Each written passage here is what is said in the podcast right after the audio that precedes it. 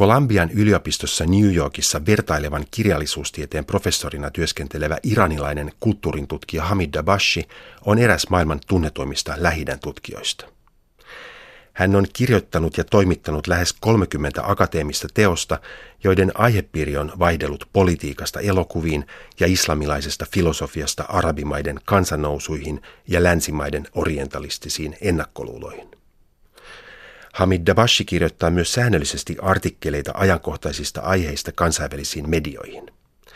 Al Jazeera-kanavan verkkosivuilla kesällä julkaistussa artikkelissaan Dabashi pohtii lähi uusimpia geopoliittisia kiemuroita Saudi-Arabian johtaman arabimaiden liittouman asettamien Katarin vastaisten pakotteiden taustoja Donald Trumpin presidenttikauden aikana kiihtynyttä Iranin vastaista kampanjaa sekä ennen muuta Israelin ja Saudi-Arabian lähentyneitä suhteita. On ollut tiedossa jo jonkin aikaa, että Israelin palestinalaisvastaisilla päämäärillä on elävä yhteys Saudi-Arabian arabimaita ja koko islamilaista maailmaa hajottamaan pyrkivien suunnitelmien kanssa. Kysymys kuuluu, mikä voima on onnistunut saamaan aikaan liittouman Israelin siirtomaavallan ja Saudi-Arabian varuskuntavaltion välille, sysäten kaiken teeskentelyn arabimaiden veljeydestä ja muslimien yhtenäisyydestä yhä kiihtyvällä vauhdilla kulkevan sionistisen bussin alle. Al Jazeera raportoi jo aiemmin tänä vuonna Washingtonissa vaikuttavasta erittäin aktiivisesta lobbaajien joukosta, jonka toimia koordinoidaan Israelin, Saudi-Arabian ja Arabiemiraattien kesken tarkoituksena mustamaalata Kataria ja Irania ja viime kädessä heikentää Palestiinan ja miljoonien Palestiinan alueella tai pakolaisuudessa elävien palestiinalaisten itsemääräämisoikeutta. Hamid Dabashi toteaa, että Donald Trumpin hallinnolla on ollut huomattava rooli Israelin ja Saudi-Arabian viime aikojen lähentymisessä.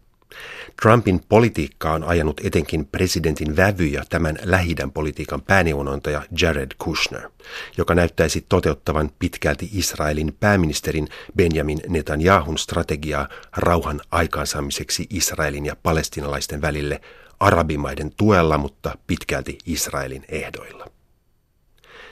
Netanyahun strategiaa noudattaen Israel on Trumpin hallinnon avustuksella onnistunut muodostamaan kiinteän liittouman lähi epädemokraattisimpien öljyjättien Saudi-Arabian ja Arabiemiraattien sekä sotilaiden hallitseman Egyptin kanssa yhteiseksi pääviholliseksi nimettyä Irania vastaan. Kiitollisena amerikkalaisten kanssa tehdyistä uusista asekaupoista Saudi-Arabia, Arabiemiraatit ja Egypti näyttäisivät olevan Hamid Dabashin mukaan valmiita ja halukkaita käytännössä tunnustamaan Israelin valtion ja siirtämään palestinalaiskysymyksen maailmanpolitiikan sivuraiteelle. Uusien käänteiden taustoihin kuuluu myös se, että ortodoksi juutalaisen Jared Kushnerin isä on Benjamin Netanyahun hyvä ystävä ja tärkeimpiä tukijoita Yhdysvalloissa. 1990-luvulla, kun Jared Kushner oli teini-ikäinen, Netanyahu yöpyi Kushnerin perheen kotona New Jerseyssä. Jared Kushnerin rinnalla lähidän uusia liittolaissuhteita on juoninut Saudi-Arabian kruununprinssi Muhammed bin Salman. Trumpin hallinnon korkeat virkamiehet paljastivat vastikään New York Times-lehdelle, että amerikkalaiset ovat tukeneet Saudi-Arabiaa Jemenin sodassa lähinnä vahvistaakseen sotatoimista vastaaneen prinssi Muhammedin asemaa kuningashuoneen vallanperimysjärjestyksessä. Kuningas Salman nimitti 31-vuotiaan Muhammedin kruununprinssiksi kesäkuussa. Hamid Dabashi kommentoi myös kesäkuussa Iranin pääkaupungissa Teheranissa tehtyjä terroriskuja maan parlamenttiin ja ajatolla Khomeinin hautamausoleumiin. Ulkomaiden uutisissa iskut on laitettu terroristijärjestö ISISin nimiin, mutta Iranissa viranomaiset ja media uskovat Saudi-Arabian olleen tavalla tai toisella iskujen takana. Vaikka tuskin koskaan saadaan pitäviä todisteita Saudi-Arabian mahdollisesta roolista Iranin parlamenttiin ja ajatolla Khomeinin hautamausoleumiin kesällä tehdyistä itsemurhaiskuista, Iranin viranomaiset osoittavat syyttävällä sormella juuri Saudi-Arabiaa. Mutta meidän ei tarvitse välttämättä edes hyväksyä Iranin viranomaisten versiota tapahtumista ymmärtääksemme, että Israel ja Saudi-Arabia ovat suurimpia hyötyjiä väkivallan teoista Irania ja iranilaisia vastaan.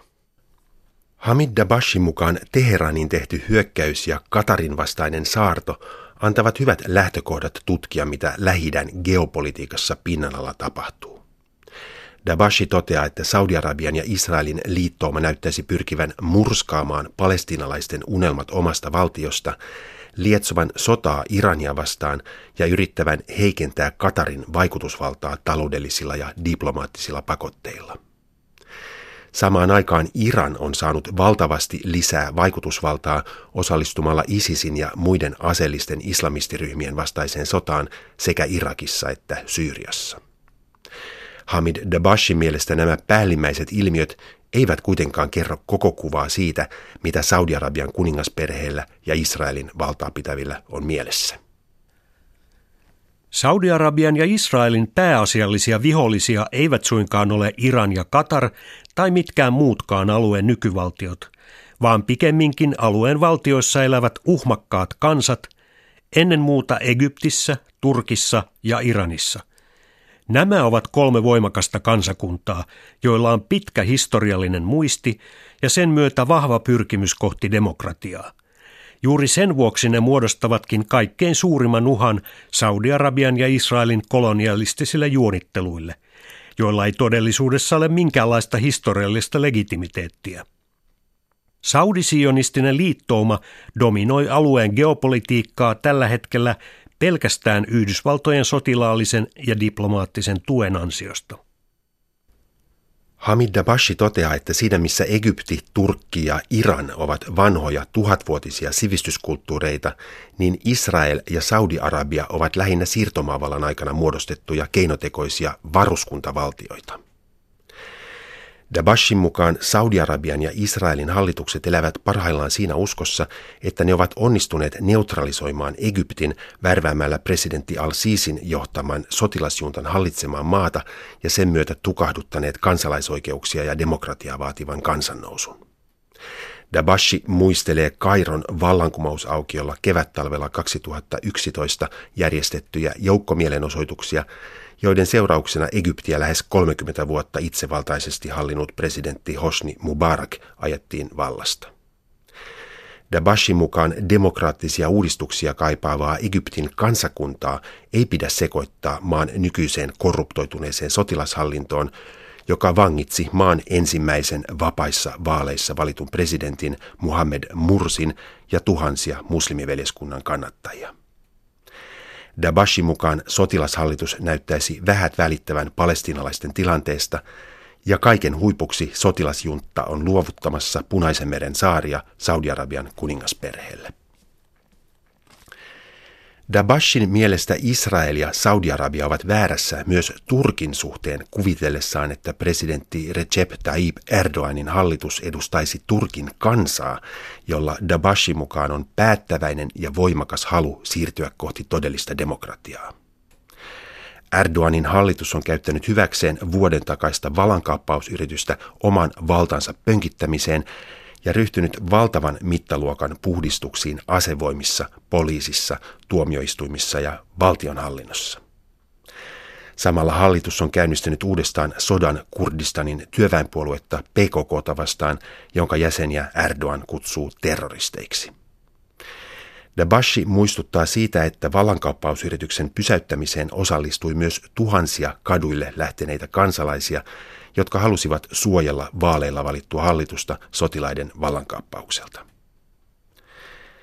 Kun Israelin ja Saudi-Arabian liittouma ei näe tällä hetkellä uhkaa itselleen Egyptin ja Turkin suunnalta, se onkin kiinnittänyt huomionsa Iraniin. Dabashin mielestä Iranin pappisvalta tai ydinvoimaohjelma tai edes Iranin vallankumouskaartin sotaretket Syyriassa eivät ole päällimmäisiä syitä Israelin ja Saudi-Arabian pelkoihin. Dabashi uskoo, että Israelin johtajia ja Saudi-Arabian kuningasperhettä kauhistuttaa sen sijaan visio Iranista, jossa järjestetään säännöllisin väliajoin demokraattisia vaaleja, joissa äänestysprosentti on korkea ja maltillisimmat ehdokkaat usein voittavat. Dabashi palaa vielä takaisin Teheranissa kesäkuussa tehtyyn hyökkäykseen, jonka terroristijärjestö ISIS otti vastuulleen. Ei ole sattumaa, että noiden dementoituneiden palkkasotureiden ensisijaisena hyökkäyskohteena Iranissa oli nimenomaan parlamenttirakennus, joka sijaitsee presidentin kanslian ja kaupunginvaltuuston rakennuksen naapurissa. Nämä ovat kaikkein demokraattisimpia instituutioita Iranin muutoin niin teokraattisessa valtiokoneistossa. Vinoutuneen valtion puitteisiin loukkuun jääneen kansakunnan demokraattinen kuohunta Iranissa – kuten myös Turkissa ja Egyptissä, muodostaa suorastaan eksistentiaalisen uhan Saudi-Arabian ja Israelin liittoumalle. Kiinnittäkää katseenne siis näihin kolmeen kansakuntaan, Turkkiin, Iraniin ja Egyptiin, ja älkää antako näiden maiden valtiokoneistojen geopoliittisten temppujen häiritä näkemästä, mitä arabimaissa ja koko islamilaisessa maailmassa todellisuudessa on meneillään. Iranilaistutkija Hamid Dabashi pohtii kirjoituksensa lopuksi myös Katarin saarron taustoja. Maan epädemokraattisesta poliittisesta järjestelmästä huolimatta Dabashi pitää Kataria eräänlaisena arabimaiden keskustelukulttuurin uudistajana ja itseymmärryksen nostattajana. Dabashi toteaa, että Donald Trump näkee Katarissa ainoastaan dollarin kuvia jaettavaksi hänen ystävilleen Yhdysvaltojen suurimmissa asefirmoissa ja sota-alan urakoitsijoissa. Israel puolestaan näkee Katarissa pelottavan hyvin menestyvän arabipääoman, jota emirikunta käyttää hyväksi myös pitäkseen palestinalaisten kysymystä esillä Al Jazeera-kanavan lähetyksissä ja kansainvälisessä politiikassa. Saudi-Arabia taas pitää Katarin emirisuvun kannattamaa muslimiveljeskuntaa ja poliittista islamia uhkana omalle absoluuttiselle monarkialleen. Se, että Israel pitää Katarin unelmaa painajaismaisena on tietysti luonnollista, Hamid Dabashi kirjoittaa. Mutta se, että Saudi-Arabia on liittoutunut Israelin sionistien kanssa tuhotakseen tuon unelman, on suorastaan sanoinkuvaamattoman törkeä, hän jatkaa.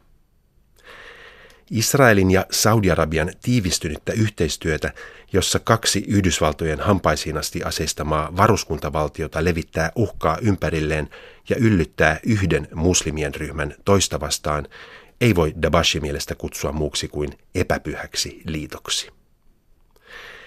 Kun pakotteita kohdistetaan samanaikaisesti Kataria ja Irania vastaan, voidaan Dabashin mielestä myös laittaa lopullisesti piste väitteille, että olisi kyse arabien ja persialaisten tai sunnimuslimien ja shiojen välisestä konfliktista.